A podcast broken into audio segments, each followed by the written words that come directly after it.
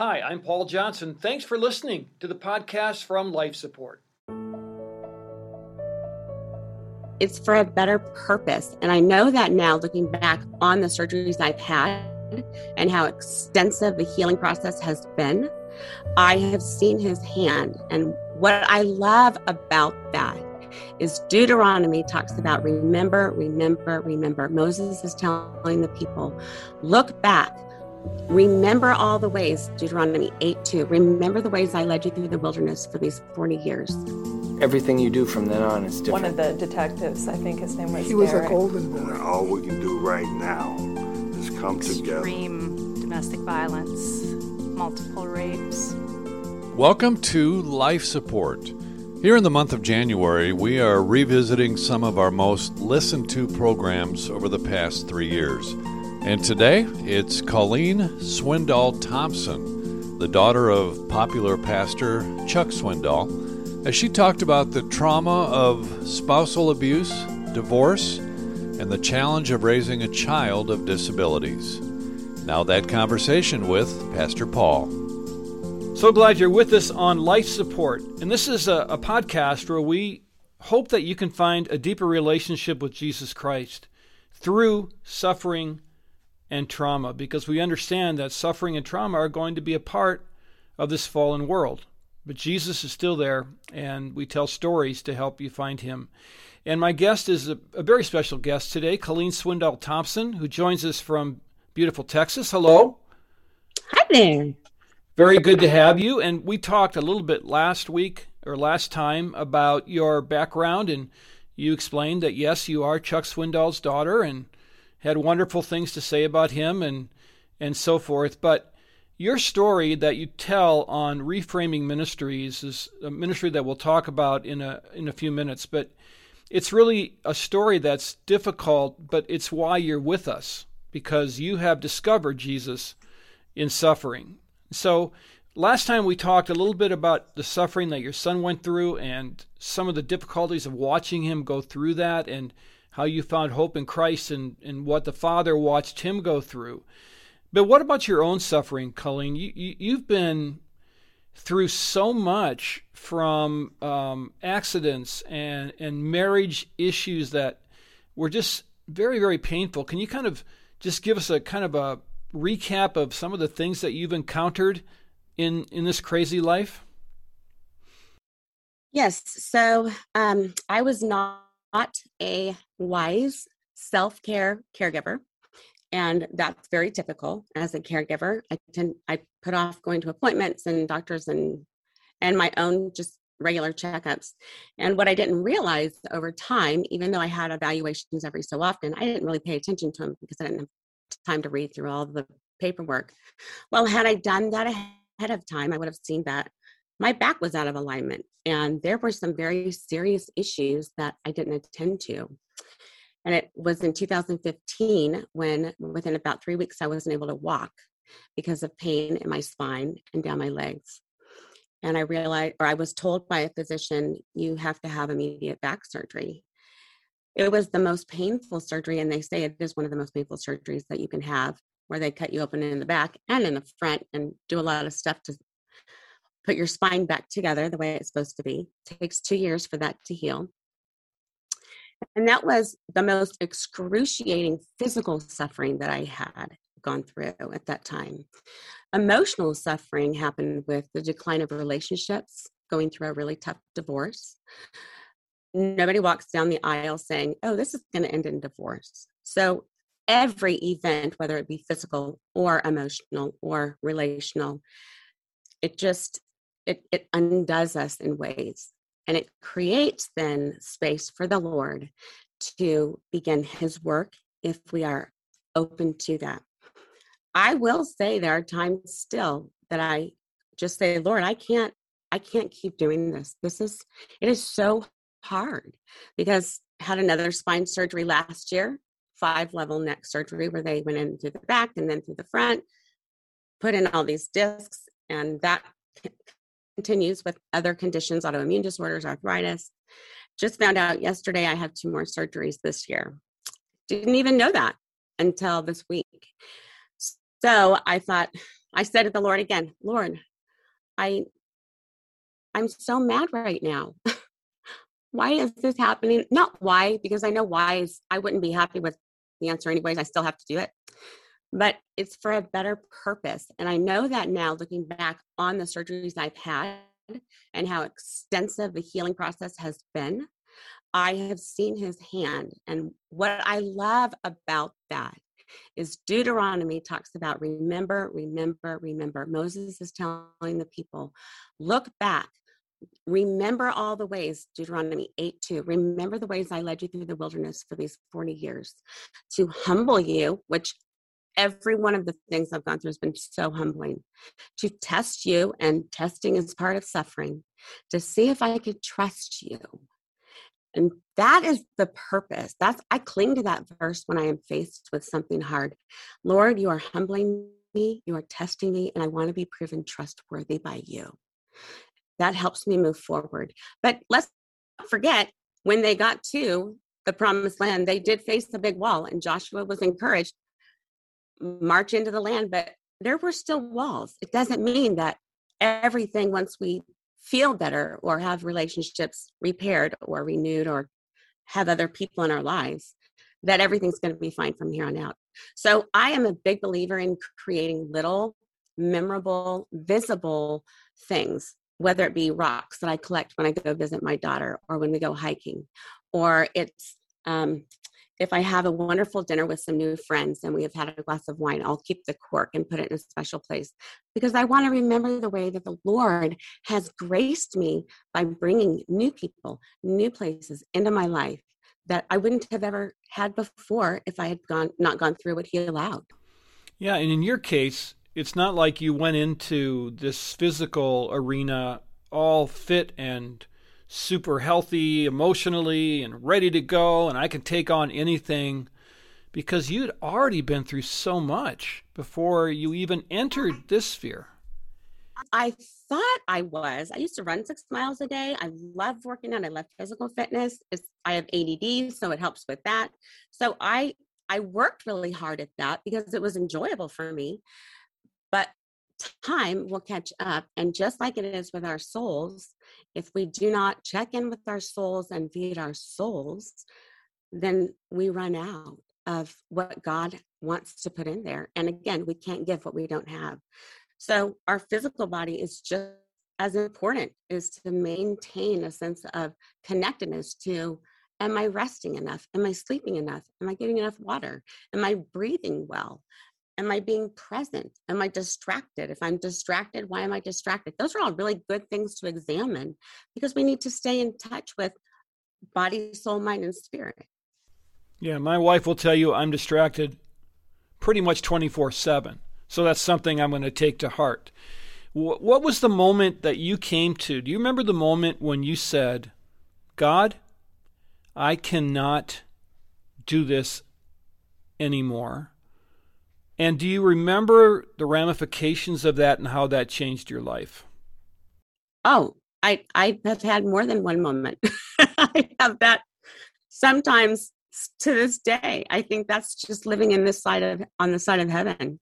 Um, but yes, the first time I just let him have it was driving back in 2006 from the appointment with a doctor at CHOC Hospital in Southern California. And Jonathan had just been diagnosed with about seven or eight more disabilities. And she had looked at me and said, You're going to be raising, he's like the work of 10 kids. And I was already so exhausted. And I was so mad because I thought, I've done all this stuff, Lord, and this is the re- this is what happened. So I just drove in my car and told him everything I was feeling. What we think the Lord will do is walk away. No, he he was like, keep it coming.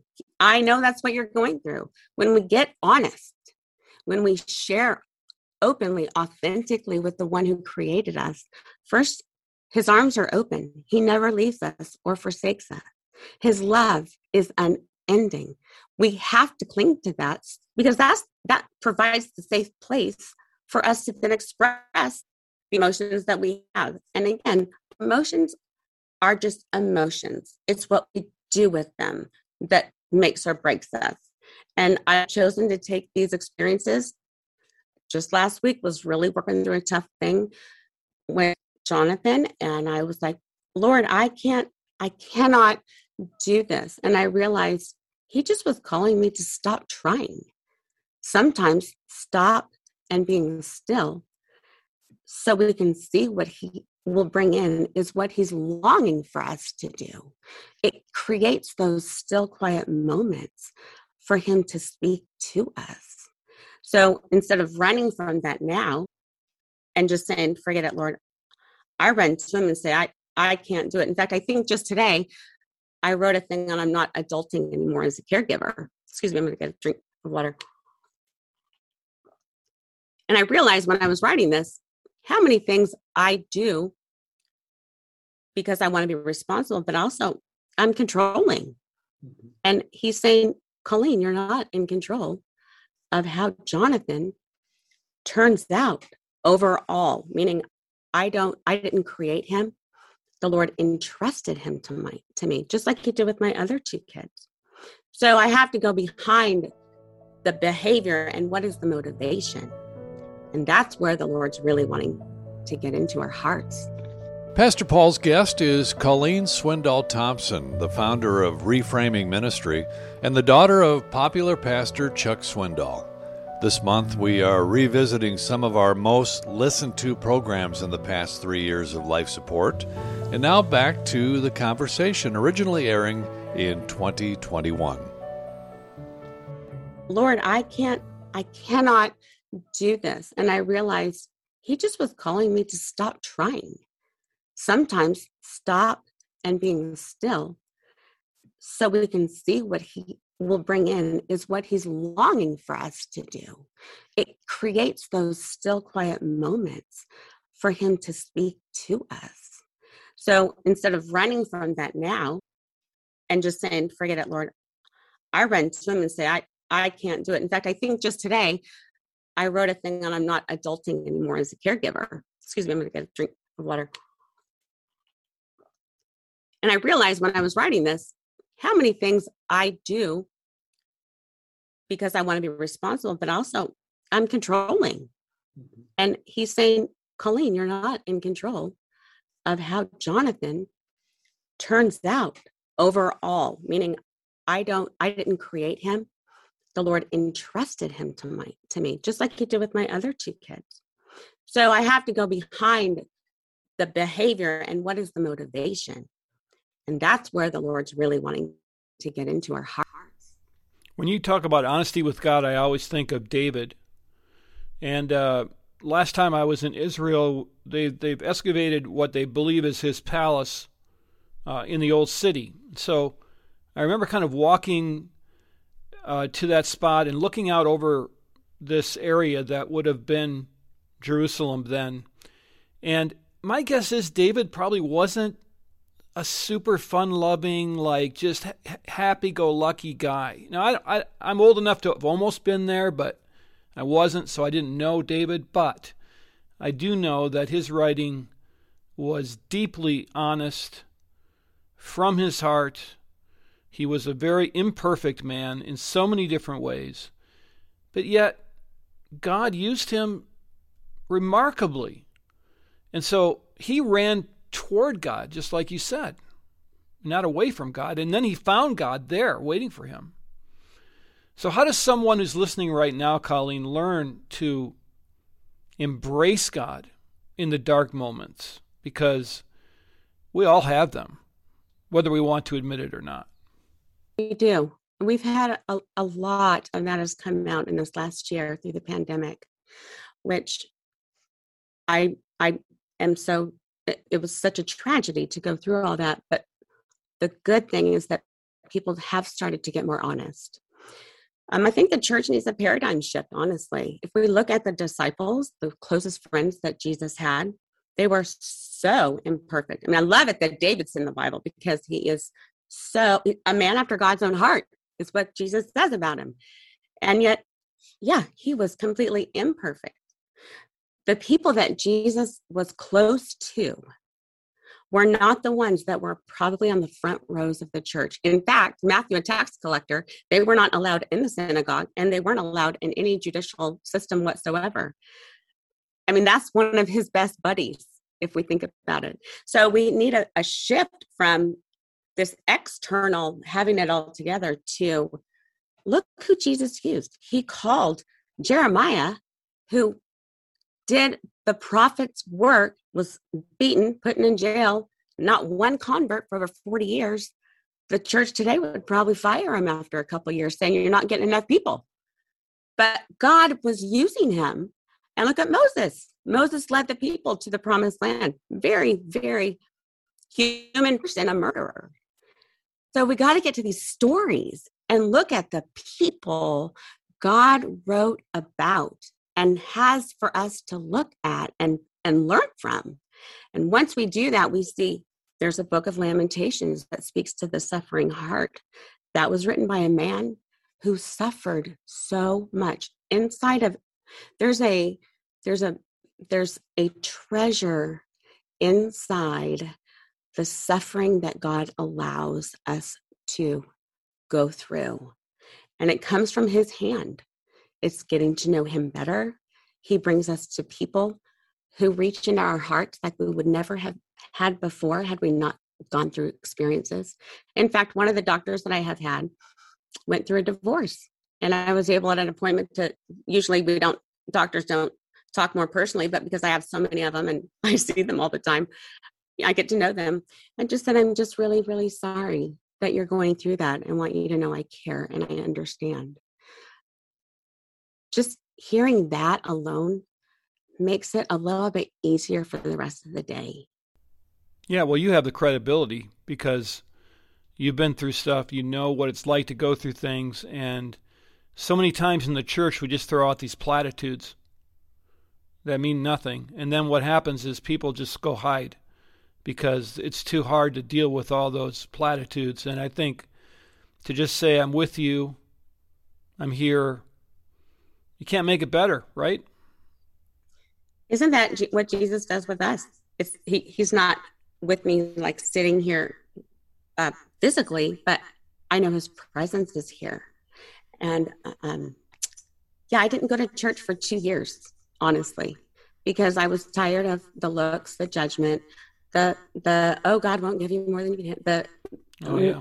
completely incorrectly stated verses. And I think what I would encourage people in the church, not that they are meaning to be rude or or offensive, but just show up. You don't have to say anything. And if you do, it can be, how can I help you? Because nobody knows what I went through that morning before church, and I don't know what they went through that morning before church. I don't know if they've had a diagnosis or if there's been something that's happened. None of my words will change their diagnosis. But telling them that I'm here, that I will be sending a house cleaning service that will show up for a month as they start chemo, that is walking with someone through their suffering. And it's amazing how many of the daily needs we can help each other meet when we step into another's life that way without judgment. Just how can I care for you and love you through this? Because that's what Jesus does with all of us. Yes, he does. And he didn't get that same treatment by the disciples. And this has been going on for a long time because those men didn't exactly do a good job of uh, standing by the Lord in that moment of darkness. And they were afraid and they didn't want to step into all of that. So it's not just now, it's always been this way. And it's a, it's a battle of the heart, it's a battle against the enemy. And it, like you said before, it's really about who's in control. And I think it's about what we value, really. That's what it comes down to. I, you know, I've been realizing more lately um, as I have been reviewing some of my core values and the ministry core values that most decisions, the best decisions that I make, come from a place of those core foundational values, not on emotion, not on a reaction, but when I've stopped, allowed the Lord to calm me down a little bit because I can be such a little fireball. and then let him speak into my heart and then move forward. And it can be scary. I'm not going to say it's easy to step into something we don't understand. I didn't know anyone who had a disability or a disabled child when John was diagnosed. So I was really uncomfortable with the whole world of disabilities and probably was that person who said the wrong thing. That's another piece of the humbling process. And the Lord certainly has done a good job with that because now I love being around people with disabilities or challenges or whatever they're so real, so honest, and it's refreshing. For our churches to become that way, to me, is an exciting thought. And I think that can happen. I do too. Tell me about reframing ministries and what you're trying to do there and what led to the beginning of that ministry. Reframing started as I was realizing more and more people, besides just people with disabilities, but more and more people are really hurting.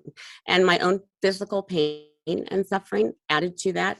And I thought, I've got to figure out a way to, it's really a psychological term, reframing. And it's just looking at life through a different perspective. And a lot of times we're looking at that closed door, that big wall, and behind us is an opening. But if we stay looking at the frustration or the suffering or the problem and don't stop and say, okay, Lord, shift my focus, then we're going to miss what he he's wanting us to see. So it's a shift in focus. And that's what I've had to do physically after surgeries, not being able to run anymore. How do I exercise and, and stay as healthy as possible? How how do I move forward? We see it all the time when someone uh, has a stroke or ends up in a wheelchair. They've got to figure out life about three feet lower than what they had before. And so reframing really is a process of learning to accept what the Lord has allowed, go through the process of being humbled, being broken, being willing to admit areas of pride, um, and then allowing the Lord, His Word, the people He brings into our lives to speak truth into our hearts, to really change us. It's it's another word to me for transformation. And that is a lifelong process for each one of us. So it's a it's a valley and then a hill and a valley and a hill and it never ends. So reframing really came out of my own struggles to figure out how am I going to do life well as a single parent and then in a blended family with two other step siblings and a husband. How do we do this thing called life together well? We got to sh- shift our perspective a lot of times. We got to look in different ways and get really creative, strategically think, be a problem solver. That's what I want to teach through reframing. So we have the site, reframingministries.com is where you can find us. I do weekly articles or interviews, um, a lot of resource support, a lot of interaction online, a weekly live, Facebook Live at one o'clock on Tuesdays, which is so fun. And it's just a short little boost that that hopefully gives someone something to cling to if they're having a bad day or that they can pass along to someone else. It's a voice that says, I understand you. Here's what happened this last week that just threw me off. So we're just very real. And I, I just invite anyone who has suffered, is suffering, or will suffer. Yeah, that's really good, Colleen. And I think that we all know what that's like to maybe feel like we just don't have anything left in the tank. And so what you're doing is you're giving people hope. And I really appreciate you doing that. So again, it's reframing.com. And there you go. And uh, on that front page, you've got a, a, beautiful story there. And if you really want to really view Colleen's story and at the whole, go to her website and you'll be able to see God work through amazing ways. A lot of it through tears, but that's where God does his greatest work uh, many times. So I really appreciate you sharing. Thanks so much for joining us. Thank you so much. It's such an honor to be here and to be able to share and and hopefully encourage someone today. Yes. And that's Colleen Swindoll Thompson and I just want to thank our great support team here at Life Support, faithradio.com. Faith Radio has uh, given us a platform here to network around the country. You can watch a video version of this podcast at fivestonemedia.com, or on the Ridgewood Church website. And if you'd like to support the ministries of Ridgewood Church, including the production of this life support podcast, you'll find giving information at myrwc.org slash give. So I want to thank you again for listening, and we'll catch you next time right here on Life Support. Thank you, Pastor Paul.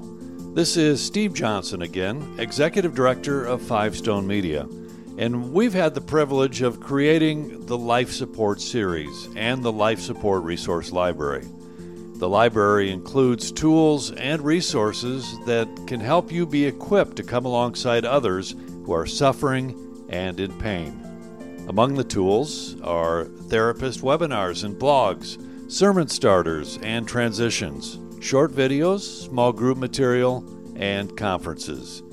You can find out more at this address www.lifesupportresources.org. Again, that's lifesupportresources.org, and we would love to introduce you to this material.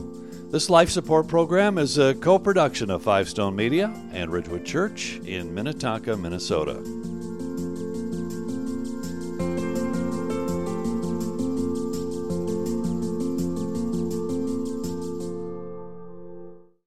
Thanks for listening to this Life Support podcast. These conversations are available because of listener support. You can make a gift now at myfaithradio.com.